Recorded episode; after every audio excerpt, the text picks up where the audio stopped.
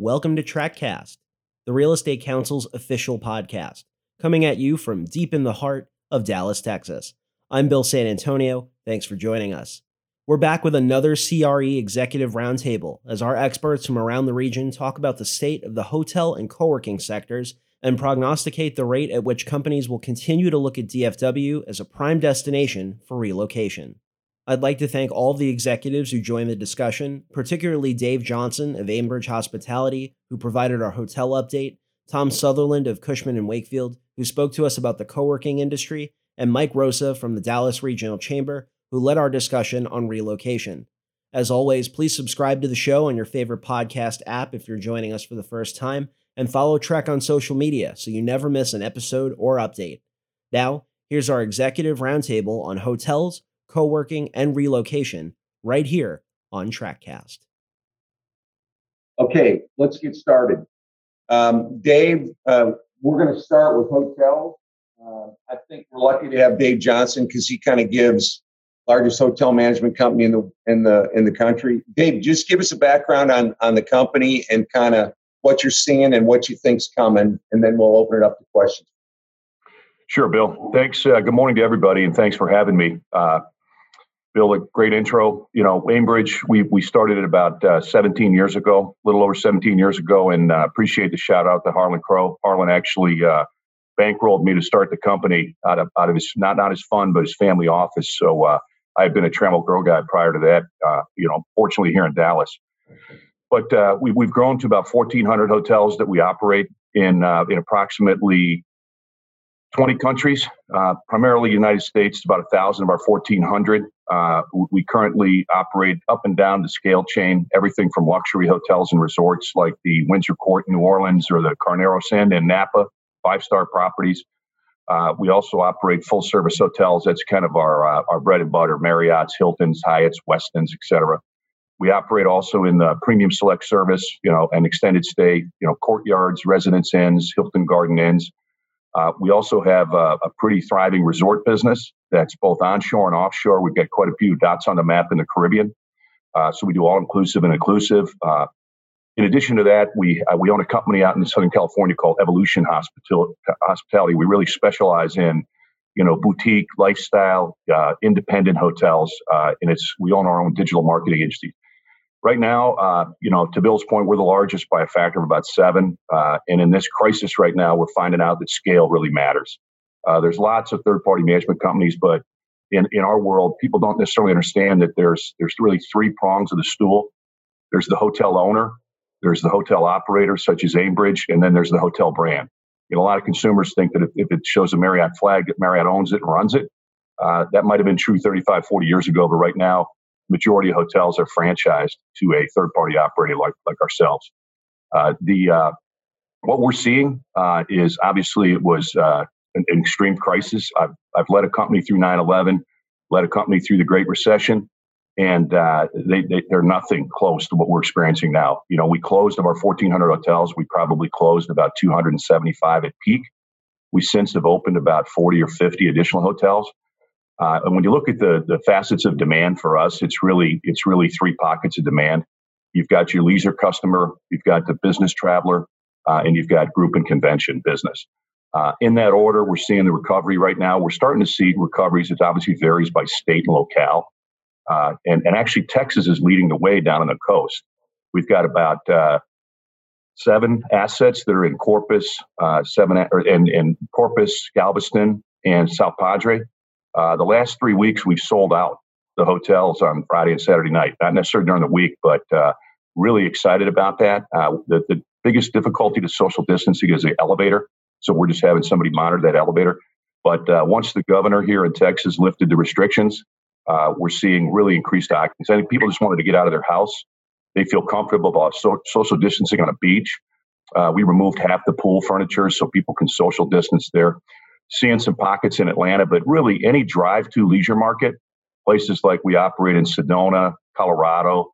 Uh, we still haven't opened Napa. There's a lot of pent up demand, but uh, you know I don't think California wants the economy to reopen out there for for a lot of reasons. But uh, we're we're doing well. Technically, legally, we're not supposed to house anybody in a California hotel. We operate over 90 hotels in California, so it's a big market for us.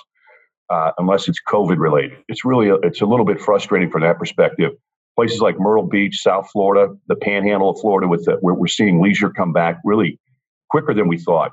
You know, some stats that are uh, encouraging, but it's a catch twenty two. Is we've had seven consecutive weeks of uh, increasing occupancies. But you know, when you we started at a base of single digit occupancies when we're used to 70s and, 80s, uh, now we've we've basically gotten to about a 30% occupancy rate in our hotels across the country. So it's one of those you're you're encouraged because you've had seven consecutive weeks, but obviously still we've got a big big hole to climb out of. Uh, I would say that uh, you know, Ray Hunt once said, if in a crisis, if you're only playing uh, defense, you're missing a great opportunity. I've, I've always cherished that line. And so we're, we're in a position right now. We've got great uh, partners in Advent International out of Boston. They've got about 80 billion AUM. Uh, they're our largest partner and shareholder. Uh, they're in a position to be able to play offense along with us. We've got a strong balance sheet. So we continue to play defense because, you know, uh, it, it's there's so many prognosticators when we're going to get back to 2019 levels in our space. And I would tell you that uh, you can find everything from 2021 to, to 2025. Uh, I think it's probably somewhere in the middle. Uh, and the wild card this time around is is science. You know, if we do find a vaccine, I think people get back to Vegas and Disney and basketball games and football games very quickly. Uh, and they get comfortable getting on airplanes and whatnot. But until we have some type of therapeutic, you know, better data, uh, more recoveries, or or you know, God willing, a vaccine, I think we get to a place where it's really well. But right now, business travel and any type of group or meetings travel is is really little little to none. It's only the the tertiary markets where it's lower end drive to you know extended stay America of the brands is still running occupancies in the 60s, but you know it's a lot of truck drivers, you know uh, you know transportation workers, et cetera, that move across the country. But anything you know, city center high end, uh, you're still running, you know, we, we operate the Statler downtown Dallas. We've got a lot of healthcare workers. We're at, we're actually, uh, we extended a $30 rate to, to just be, you know, originally we gave free rooms and now it's $30. So we're still running occupancies in the 70s, but obviously not making very much money because of the, of the low rate, but, but feel good about what we're doing. So, uh, you know, I think as Texas continues to open, we'll, we'll do well, but anything big, city center, group oriented, it's just going to be very, very difficult. So with that, Bill, I'll I'll turn it over to you. Any, anybody from the group have any questions of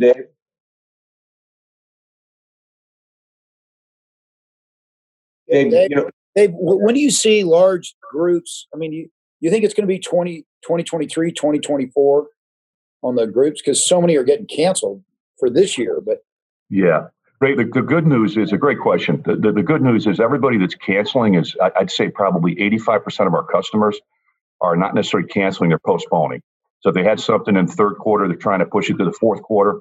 They had something in the fourth quarter and they're nervous, they're pushing it to the first quarter. Uh, and, and, then, uh, you know, you're, you're going to see it's going to be interesting to watch because uh, Vegas opens Friday. You know, so they're reopening with social distancing. So I'm really wanting to watch, see what happens in Vegas. And then both Disney and Universal are going to start opening their parks. I think it's going to be interesting to see what happens there. But as it relates to, I think a lot of it's going to have to do with large Fortune 500 corporations are going to say, how much risk do we want to take telling our folks it's okay? Because I can tell you there's a lot of there's a lot of business travelers that work for Fortune 100 companies. They want to get on a plane now, but their company's holding them back. They want to hold meetings now. And uh, it's ironic. I don't know about you guys. I, I'm so sick of Zoom and uh, conference calls. I want to I want to yak. I come in every day, and all I do is sit in front of my computer. and, uh, and it's nothing nothing beats face to face communication. And I would say, Ray, I think uh, I think you'll start with small meetings, and I think it'll be in in secondary cities, smaller meetings, etc. But the big five thousand people convention in, in Vegas, we're, we're a ways off on that. So uh, you know, it's it's it's going to be interesting to watch. Uh, I think that we're going to have a lot of carnage in our space. Uh, I've got equity. I've got equity calling me that, that is not traditional equity. They're real estate equity, but pr- traditionally have not invested in hospitality. And they're pushing, you know, family offices and PE funds that are starting to push a lot of money that want to take advantage of this. And I, honestly, everybody got about a 90 day hall pass here with the with, with the CARES Act and you know the PPP loans. Uh, a lot of these smaller owners that aren't well capitalized and their their lenders have given them if it's not CMBS, their lenders have given them a little bit of a holiday on you know, forbearance, et cetera. But what we're seeing right now is the CMBS market, which is a large lender to the hospitality business. It's just blowing up. absolutely blowing up. I talked to a lot of the debt funds out there. They're sitting on billions of dollars of hotel loans. They're going to start, I think, third and then fourth quarter. They're going to start picking winners and losers, and uh, I think you're going to see some real opportunity. But back to your specific question, the only wild card I would tell you, Ray, is science. You know, if we start to get some of the science, uh, you know, there's 110 vaccines under trials right now. Uh, you know, Gates is the largest contributor to vaccines, and uh, I read a I read a really an op-ed from him last week that said there's you know he didn't think he said normally it's five years to to find a vaccine. You know, the the CDC, you know, the FDA, pharma, big pharma, and and and uh, researchers came together and said 18 month timeline that started ticking in January of this year. Uh, he was he was pessimistic they could hit that three months ago.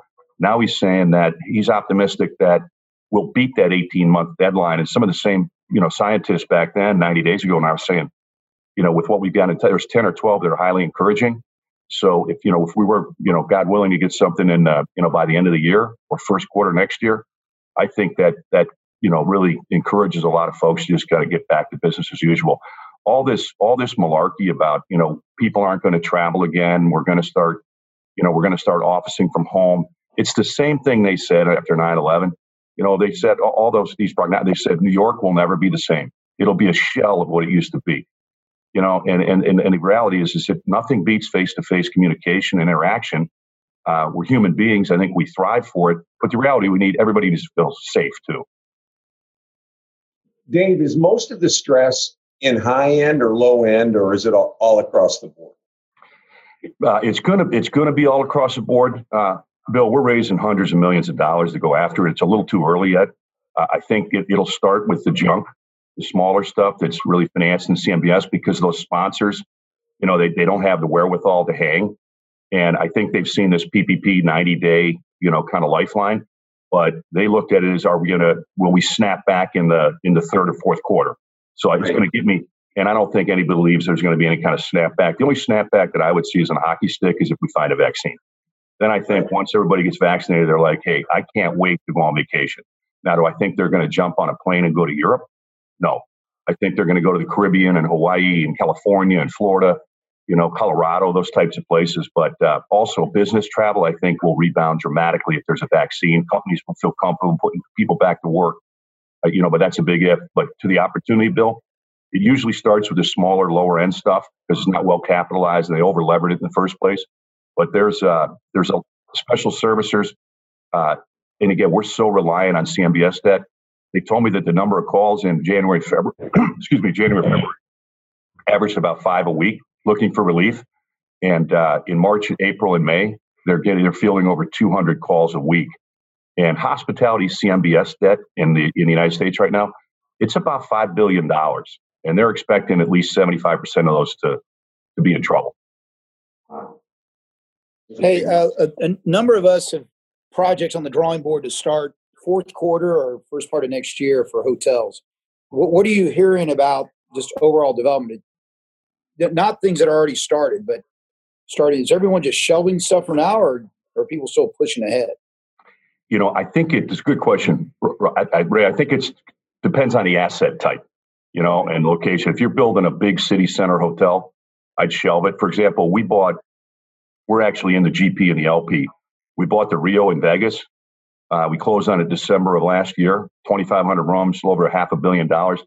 We uh, some you know a lot of times it's better to be lucky than good because uh, we didn't want the World Series of Poker, and so we uh, you know they want they had an agreement. So Caesars leased it back from us for two years, and uh, so we're clipping a 45 million dollar a year rent payment now in 2020 and 21 with an option on 22. So you know, it's like we're playing with the house's money per se, but uh, you know everything else in Vegas is shut down. So if I was about ready to break ground on a thousand room convention hotel, I'd probably slow play it. We have a resort, uh, Frenchman's Reef, with a public REIT, Diamond Rock in the Caribbean. It's going to take them about 150 million dollars to finish it because it got hit hard by the hurricane. But it's going to be one of the most iconic resorts in St. Thomas in the Caribbean. I mean, really in the Caribbean. Beautiful asset, and uh, they they are obviously preserving liquidity. They don't want to. They they just basically want to shut down the construction. And I told them, you know, leisure is going to come back the fastest. So we actually married them to a family office. It's giving them kind of a pref loan, and you know because they're a public REIT, they actually would like to buy them out.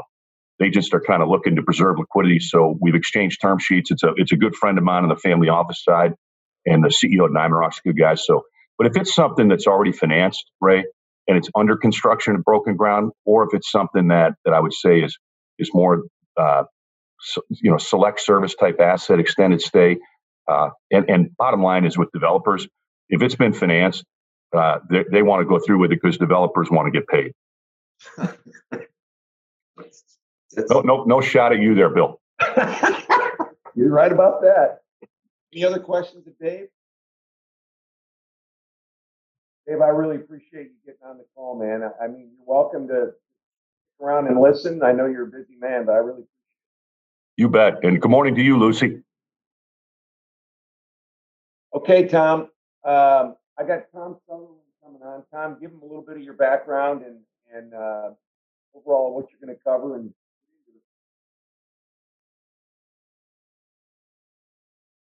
You're muted. I was just saying, Bill, can you can you stay close to the microphone when you're speaking, Bill? Because I want everybody to hear you. Okay, got it. Tom, I don't know if you heard me, but you're up. And you're, uh, I can see on the screen you're muted. How about that? Am I right? You're perfect now. Okay. Thank you, Bill. And your your your camera is not on. That's fine, but it's it's not. We'd love to see your beautiful face. Unless Man, I even showered this morning. I took off the baseball cap and went and got a shower. Might be in your jammies. I'm not sure. uh, okay. Well, good morning, everyone. Um, I'm Tom Sutherland with uh, Cushman and Wakefield. Um, Bill asked me to talk about co-working. Um, just a little bit of background. Uh, in 2015, when I sold my firm, uh, Case Commercial Real Estate Partners, to Colliers, uh, not long after getting to Colliers, I was introduced to the co-working industry. I had a young man join my team, Ryan Hoops, and uh, we were in Boston and uh, on, uh, at a meeting, and he wanted to show me a WeWork location and introduce me to WeWork. Um, having done some in my past, done some flexible workspace stuff with uh, Regus and other executive suites, I was really um, amazed at the co-working uh, way of doing flexible workspace. But what really drove my interest in it is having done for now 30 years corporate work, doing a lot of portfolio work. I really felt since the uh, last financial crisis in 2007, 2008, I had seen for the first time a fundamental change in our national accounts not wanting to do longer term leases as much. Uh, the world economy had just brought on so much rapid change, and the idea of having flexibility was being driven harder than I've ever seen it.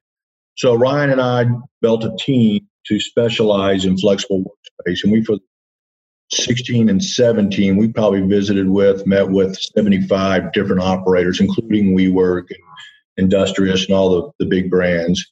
And uh, over the course of, of that time, we probably represented 11 or 12 different flexible workspace operators. Uh, we're now at Cushman. We left Colliers. We have a five person team. We still do predominantly corporate portfolio work, what we call broker led portfolio work, but uh, we also do a lot of co working. We're primarily focused with one client right now, Venture X. They've asked us to do that. We still have a few others that we represent. Uh, Venture X is the fastest growing co-working brand in the industry, uh, and they're doing that really because their their capital growth is through the franchise model.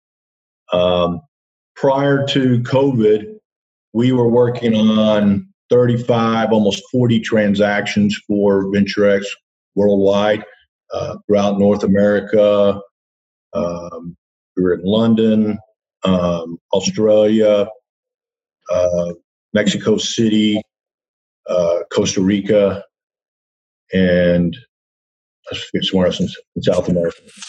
So, um, with with COVID, uh, the coronavirus, a lot of our work has slowed down. Um, we're still working several transactions. We've got two into leases right now. We've got I don't know eight or nine. We're working through letters of intent, and uh, most of the reason ours slowed down has really been one of two things. It's been a lot of landlords that we've been negotiating with wanting to hit the pause button and figure out where co-working flexible workspace is going. And conversely, we've got a lot of our investors, franchisees, who want to hit it on pause to see where the office market's going and see if they can get much better deal on, on rental rates. And so um, some of those we're still kind of finessing along. Um, and uh, that's kind of what, what we do. So I'll, I'll open up for any questions. Anybody wants to talk about co-working, flexible work. So, so, hey, Tom, so are you saying that of the 35 deals, nine are still working? Um, more than nine. Uh, we have we have two in the leases, and I would say we have nine to ten letters of intent, and then we're still working other ones. It's just kind of a lot slower. Okay, and so are you seeing landlords backing up more than the operator? Because uh, I would uh, think the operator's got to be having a lot of stress in whatever unit's open, right? Well, you know, I would say no. I would say honestly, for us, it's more the operators backing out uh, right now, wanting to put it on hold. Uh, I mean, we always have. Look, it's very unique for us, or for me and my my business background, that one of the things we know when we go into a market and we get a new franchisee, there's going to be 20% of landlords, developers that don't want to do co-working. So we try to call that out real quick. And and then and then only focus on getting in negotiations with those that want it in their building. And um, so so that hasn't changed. Most of those have wanted it in their building still, but but some have put it on pause to say, let's shake this out. We hear of all this horrible stuff going on with WeWork, which by the way has nothing to do with the demand. WeWork's troubles is solely based on their capital structure uh, and their rapid growth, trying to be a technology company. But the demand uh, for co-working has not changed. It has temporarily because people can't go to work. So do you see them re uh, reevaluating how they lay out co-working, or is it going to be? Are they just doing it on a temporary basis and business as usual? What What's their view on that? I mean, yeah. well, all of ours that are currently open, and and out of our twenty locations that have been open for two years or more in North America, my last report was that we were at seventy two percent portfolio wide occupancy uh, and not we haven't defaulted on any leases yet. Um, the and so for those existing ones, there there really hasn't been much change to their current design because frankly, a lot of people aren't coming in because they're working from home, so it hasn't really been a need. All of our new ones that are in, in the development program uh, are looking at, at at doing their design a little bit different. One of the things about Venture X that was different than some of the competitors is we were never big users of open space. Uh, most all of ours is private office. Now we'll have you know four people, six people in a private office, and in those situations, they're looking to put plexiglass in between those cubes. But but the bench seating open that that really has been going out of the industry for many years. That was something that we WeWork started early on in its takeoff when it was having ping pong tables and beer and you know uh, uh, a different crowd that we don't see that much anymore. It's never been a very successful market segment. Tom, can I ask a follow up question to Bill's question? This is Mike Ablin. How are you? Good. Um, so when Steve Lieberman or Alan Shore were talking about retail, they were talking about what they thought were kind of some of the more long term, kind of not just design shifts, but business shifts.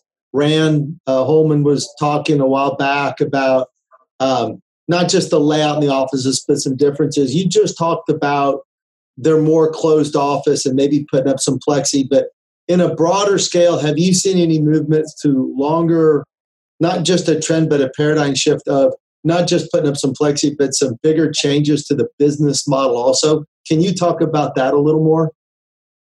Well, are you, you referencing the business model for co-working or just for our office tenants? you're you're the for for co-working you're you're you're the expert on the on the call on on the co-working and the trend lines not just shared versus private plexi but is there anything broader that you can add to the conversation that you think you'll even if you're just sniffing it you think will stay in place well mike you know man it's just such a we get this question every single day numerous times and you know, I, I, I the reason I reference office workers because it's it's co-working is just another segment of office work.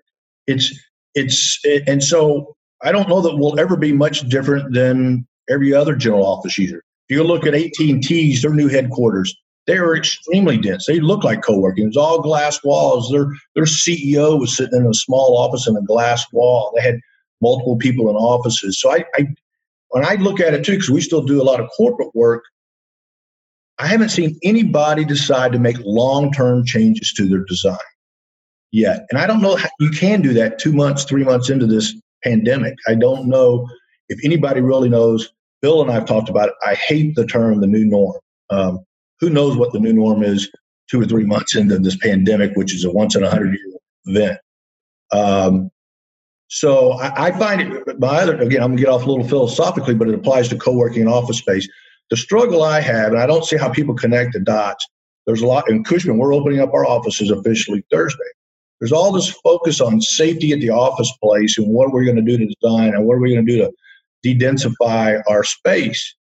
And and I can see that short term, but unless we change our entire culture, does it really matter? We're still going to get on airplanes. We're still going to go to movie theaters. We're still going to go to the basketball games or football games right after work. There's still people going to ride subways and, and, and mass transit to work. So, does it really make sense to permanently change and de-densify our, our office space?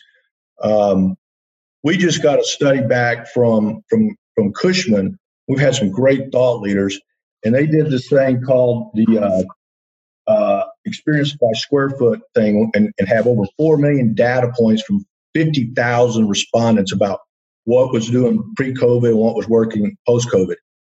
And the thing we're seeing the most of is is what's driving out of this, which I think is a pro to co-working, is the workplace is evolving into an ecosystem. It's basically going to be three areas. There's going to be working in the office, working from home, and working in a third party place. And and I think that's going to drive, continue to drive more stuff forward. From a design, um, we're, we're, I mean, right now, I, I guess I'm, we do in some of ours limit the desk. You know, we'll, we'll, we'll, we'll cross out a desk. You're not, you can't sit side by side but but that's because two not everybody's coming in.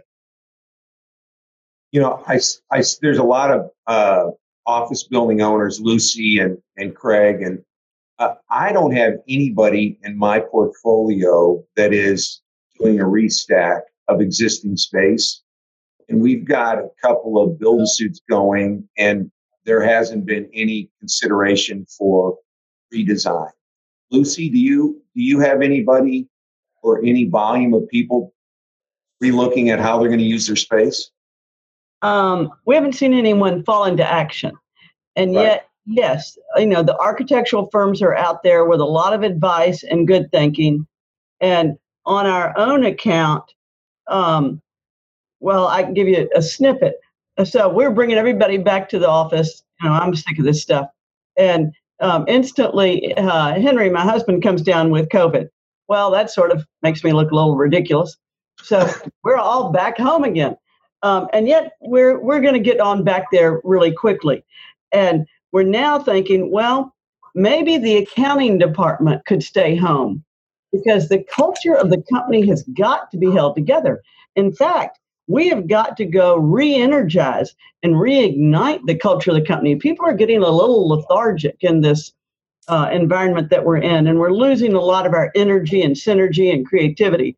So I think that you may not change your layout right now, but people will continue to do things very differently for the next, say, six months. And um, certainly, major corporations that have got, you know, they're publicly held and all, will have to do things differently uh, in the end. They'll have to have different procedures, just as we've all done in our buildings and the standards we've set for the health of the building. Craig, do you see anybody in your buildings restacking or doing anything dramatic yet? You're on mute. I go. wouldn't say that I've seen it yet, but I, I actually do think we will see it.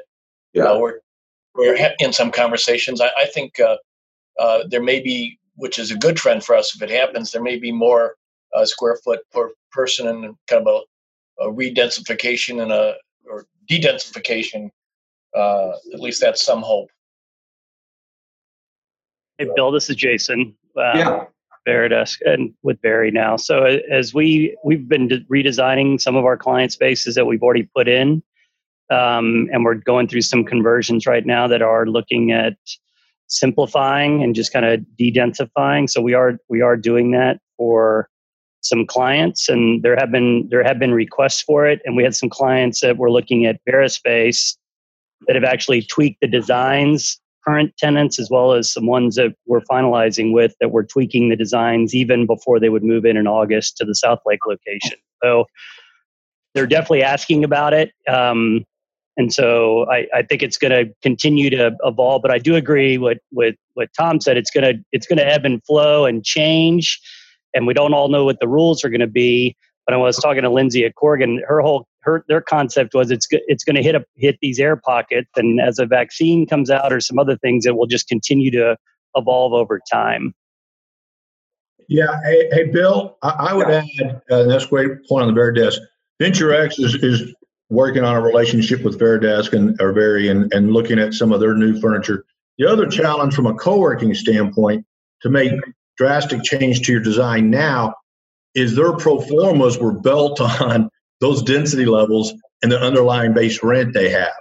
So that's a challenge for, for those that are in existing.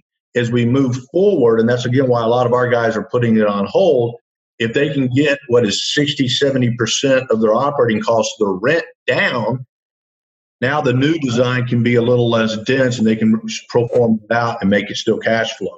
But it's tough for those that are locked into leases that that you know built the design at 14 per thousand, knowing you're never that dense of workers in their space, but you have that much revenue space to work with and, and you have an underlying rent.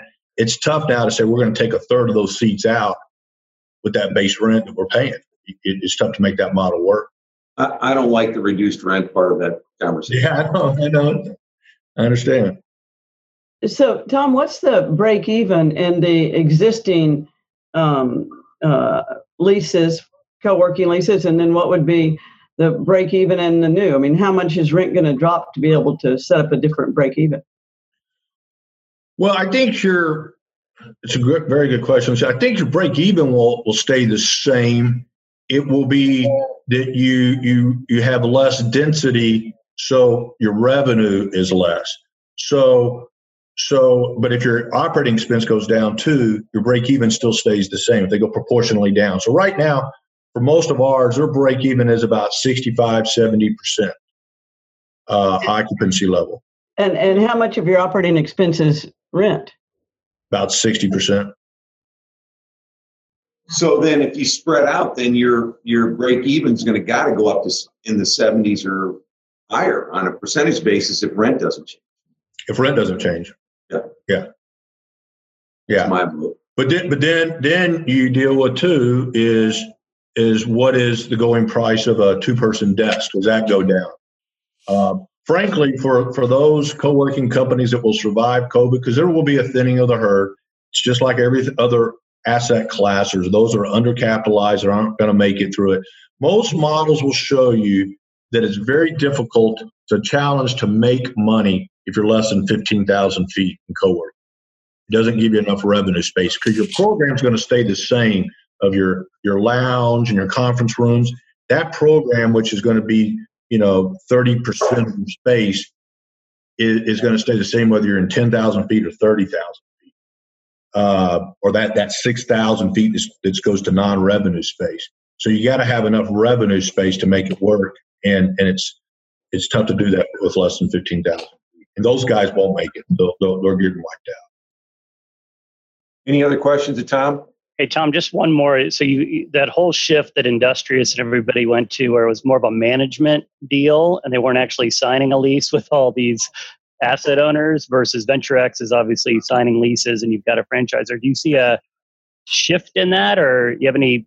Have y'all thought about how that's going to continue to evolve over time? Because it seemed like Industrious and all them shifted and pivoted to trying not to to really be not on the hook for leases and put all the risk back on these building owners? Yeah, it, well, it's a great question. Honestly, I what, believe what drove that is outside of Regus Spaces IWG.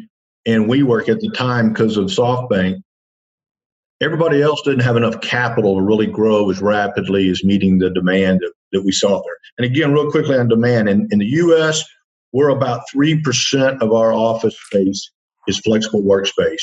If you compare to London, it's 15%. And most people think we should be at 10 or 15% in the next 10 years. So for the demand has been exponentially growing. It's been growing rapidly with enterprise users. Um, but to your question is so so a lot of operators wanted to grow and meet that demand, but they didn't have the capital, so they were going to do these uh, uh, partnership agreements with with landlords. Um, we do think you, Venture X is uniquely uh, uh, situated because I still think most landlords would prefer not to. They would, I mean, Bill and the other landlords on here could say most of them would still want to create value in their asset with a long-term 10-year lease, but it has to be underwritten well, and and that's also a challenge in this industry. Uh, but but you know, with the franchise model, which is brand new to me, uh, learning it because I've you know I've been in office my whole time my whole life.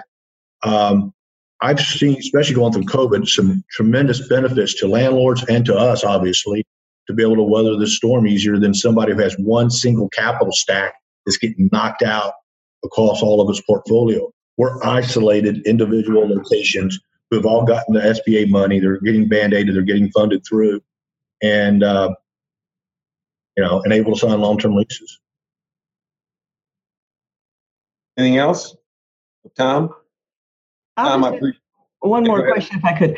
Um, do you see any nibbling at the edges from people like us in apartments where we're now building in co-working spaces that are more uh, of consequence, or potentially from the hotel industry, where um, you know if a corporation, if a hotel system has a good set of co-working spaces uh, the corporations don't need to be renting them, you know, from Industrious or you guys or you know any of these. Yeah. No, it's a great question. You know, we've been approached by apartment users. We're now getting a lot of retail developers approaching us, obviously, uh, and and and some hotel operators. We have one in Chicago. Um, nibbling at the edges maybe. I, I don't know. Most of those that i've seen they're not like you know big 25 30000 foot spaces. They're smaller. They're not built on a revenue model. To me they really seem to be either built as an amenity to that asset whether it be the apartment or the hotel. So i just think that's a different user. Um, i'm not sure how much they even charge people if anything to use that space. Um, i still think there's plenty of demand out there just in the corporate world for flexible office space. I do think there needed to be some thinning out of the competitors, which will happen through this process. There's so many. Else? Tom, thanks. Appreciate it. You bet. Um, now for some good news, Mike. Um, uh, maybe just you know, uh, kind of what the the theory here is is what you were seeing on on companies looking to come to the metroplex or Dallas area pre-COVID, post-COVID, kind of what you're seeing would be wonderful. Yeah, th- thank you, Bill. Thank you, Linda. Thank you too, and many friends uh, of the chamber on this call. It's nice to see you all. I, I want to hunt. Uh, I'm going crazy as well with Zooms and Microsoft Teams. Uh, I want to be out in California in places we need to be to keep that momentum going, and we will get back there. We think of 2019, uh, this region was a national champion. In fact, it was our third straight year to be a national champion in terms of job growth, corporate gains. We added 128,000 net jobs in 2019. You know, you'd had to combine Chicago, Austin, Texas, Nashville, Tennessee, and Denver, Colorado combine their net job gain and you still come a little bit short of what we had as one region. We'd have been the fourth largest state in job uh, job gains if we were a state. The projects in our pipeline uh, were very strong. Fortune 500 headquarters relo. It, and here's something that I think you'll you'll really enjoy. You know, in November 2018, Amazon said we're going to go New York, we're going to go DC, 25,000 jobs each. So if we'd have been a player in that and won a piece of that, won those 25,000 jobs, that would have been, you know, that would have been fantastic. But we were on pace by the end of this year to have won 25,000 high end corporate jobs in projects like Allstate, Microsoft, USAA, Infosys, Uber, all of those. So we're on a tremendous pace and really a, a, sort of a national champion caliber region. And we all know that and appreciate. And you're a big reason why we are able to do that.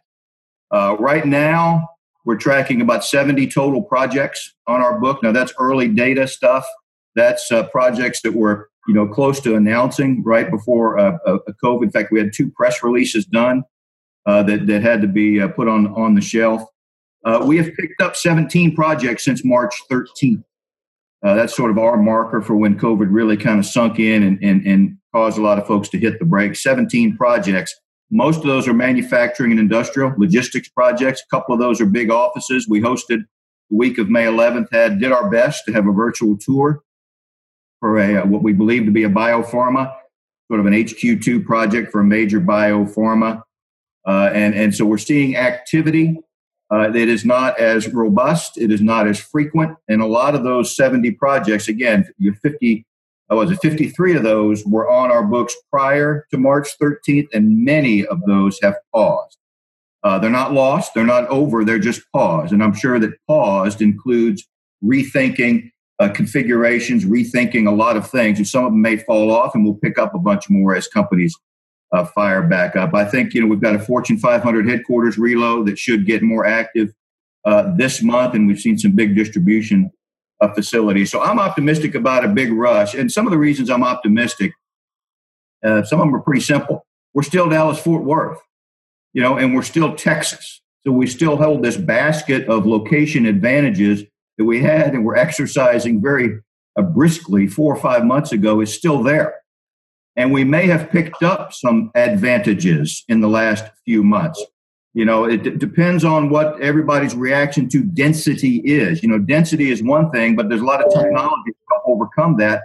And I, I agree with what was said earlier about, you know, New York's probably going to return to be a lot like what New York was, right? Because you can you can impact and affect density and move people around different use technology. So I'm not sure there's going to be this huge run from density uh, that we are hearing, just a mass out migration. I'm sure it'll have some impact. But nevertheless, this region, we're big. We're the fourth largest market in the country, but we have optionality for companies that are sensitive to density right now. You can be as dense as you want to be in our region, but you can also spread it out a little bit if that's what you want to do. So we've got nimbleness and flexibility around that. And of course, the real estate community makes that uh, makes that possible. You have noticed our brand as a region has elevated with tech you know what Mark Zuckerberg came out and said, you know, several days ago that hey, you know, we're gonna we're looking for top tech markets in the country. We're gonna look at Dallas, Atlanta, and Denver, and we're gonna do some remote hiring, and maybe that will lead to a physical space down the near term. That's fantastic. You know, we've worked hard as a region, as a chamber, uh, with all of our partners to get DFW top of mind when it comes to tech companies. You know, high end, the, the unicorns, the big stuff to create thousands and thousands of jobs. And for Mark Zuckerberg to come out, do his research, and realize Dallas is one of those places. Would that have happened five years ago? Would he have said that 10 years ago? I'm not sure that he would have. So that we've got the advantage of our, our tech brand has continued to blossom. And I think it's going to get even stronger. You know, Amazon sort of did the same thing. They came back here for their hiring fair. Uh, you know, some of these states that are source markets for us are tremendously fiscally challenged think I saw the other day where California is looking at a $54 billion budget deficit. We're not going to escape that. There's no doubt about it. Texas and, and Dallas, any city that in this state is going to be hit hard. But $54 billion, our whole state budget for one year is, a, is about $125 billion. So there are going to be companies that are going to say, you know, we need a, just a, a better sanctuary type of location for the long term. And it's going to continue to drive stuff out of California. And so I think we'll be very, very busy. As soon as I can get on a plane out to California and get some meetings, I will be out there. And another thing I think we will see Texas through all of this, uh, you know, I think the brand of Texas has also elevated and the brand of our region with that as, as effectively dealing with this crisis is once again, there's Texas sort of leading the pack and doing smart things, being business friendly. That's going to benefit us. I do expect, by the way, for Europe, team members that look for leads and everything. Of course, we do some of that, but the state of Texas is going to get a lot more calls from companies. So I think we will see as a chamber a lot more deals coming to us from the office of the governor uh, than before. We keep relationships up with site selection consultants. In fact, the, the first rush will be in a lot, largely industrial as manufacturers and distribution uh, uh, operations look to kind of respond to, to, to reshoring and expansion. Uh, we'll, we'll see what that turns out. You know, we're strong there, but so are a lot of other places in the country. You know, I'd rather see a big rush for headquarters relocations and major offices because that's really our uh, our our strong suit. There's a lot more competition when it comes to industrial. Uh, the site consultants that, that we know well, about three fourths of them think that the the work from home uh, there's some permanence to that, uh, and I also agree. You know that we'll see. I don't like new normal either. I think we'll be a lot more normal in the future, depending on science and other things. Uh, but there there will be some impacts, and I love the ecosystem comment earlier. I agree. Uh, I agree with that. Some of the things, you know, that will keep me up at night. I did a list of those a couple of months ago. Things for the chamber to think about, for me to think about in terms of future economic development success. I've got five. I'll share them very, very briefly. One thing I'm concerned about is our air transportation superiority. All right, there is no doubt that the success of Dallas Fort Worth International Airport, the success of Southwest Airlines, and the success of American Airlines is hypercritical to our success going forward. Uh, we've built on them, we've built on that strength. It adds, you all know what that adds to our ability to recruit corporations and get people and exchange cultures and, and have events and all that stuff here. The, those three, and I don't, I don't mean to leave out Love Field, but those three in particular are so critical to our. We got to we got to get them through this, and they've got to make it through this. We're going to keep our our strengths as we know them. Small business deserve a lot of attention, but you know what? I think this is a time to pay a little bit more attention to the retention and support of our major companies, our major headquarters, our major employers they're important too. When you think back in history to towns that sort of uh, took a downturn, it was usually when that one big employer had a, had a slowdown or was shut down or you know whatever happened to that that town. Usually, it's a result of impacts on the big side, not necessarily a loss of some small business. It's all important. Uh, and right now, small businesses deserve our focus, but so do our major employers. Uh, it's time to refresh our corporate targets. We're going to be doing that as a chamber. We know what does this environment, maybe the de-stressing of the talent issue a little bit, maybe the de-stressing of de-stressing of our accelerated costs that we've seen over the last couple of years as we've risen, risen in success and prosperity. Costs have gone up, so other markets uh, maybe we're a little bit more attractive to, to some of our projects. But to reassess corporate targets right now for recruitment is important to us. And then a couple of other things uh, that I really believe are just opportune times. Uh, education. The more we can have the ability to invest and be innovative and flexible in education right now will bear fruit uh, not only for this year but the coming years and will will do a lot to determine uh, our economic development success five or ten years from now. So right now is a great time to invest in education. It's difficult but uh, uh but our talent our young people need it and we can emerge with a, a brighter shining star if we're able to figure that out. And then the last thing and i'll be quiet is uh, regionalism. You know, we're a regional chamber. We work with all the communities uh, in this region on corporate deals, and we market together and we do things together. We we we stay knitted together in in friendship and cooperation. Uh, maybe like a pack of lions. You know, eventually there's there's a, there's prey on the ground, and the, even the lions argue over who gets the leg. But they hunt together, and we do that. And I think as our region grows and expands physically you know, we're pushing 8 million people now. It's going to get harder and harder to uh, maintain that regional spirit. I think that's true in economic development. And so that's, uh, that's also something that keeps me, uh, keeps me on my toes. And, and that'll be a challenge for us as we go forward if we want to continue to win. Uh, so that's just some of my thoughts, very, very rapid fire. I apologize for that, but thank you all for your support uh, and everything you do to make uh, economic development corporate recruitment possible in this region. We appreciate you. Mike, do you see any?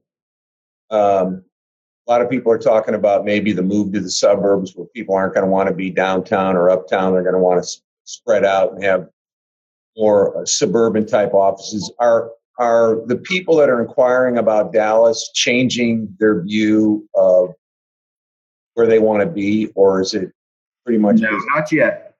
Not yet. I mean, we just haven't seen it. Again, we haven't seen a lot of recasting. Uh, you know, we are fortunate to get uh, a good mix of, uh, of, of all types. You know, we get this the, the campus, uh, those that want a campus. We get the debt. we get those that want to attract the young people and the urban talent and want to go vertical and want to go dense. Uh, but no, I have not seen anything yet uh, that, that, that makes me comfortable about suggesting there's been a shift there. I think a lot of these projects that we work with are maybe going back to drawing board a little bit uh, and rethinking, and they're just trying to figure out what their employees want.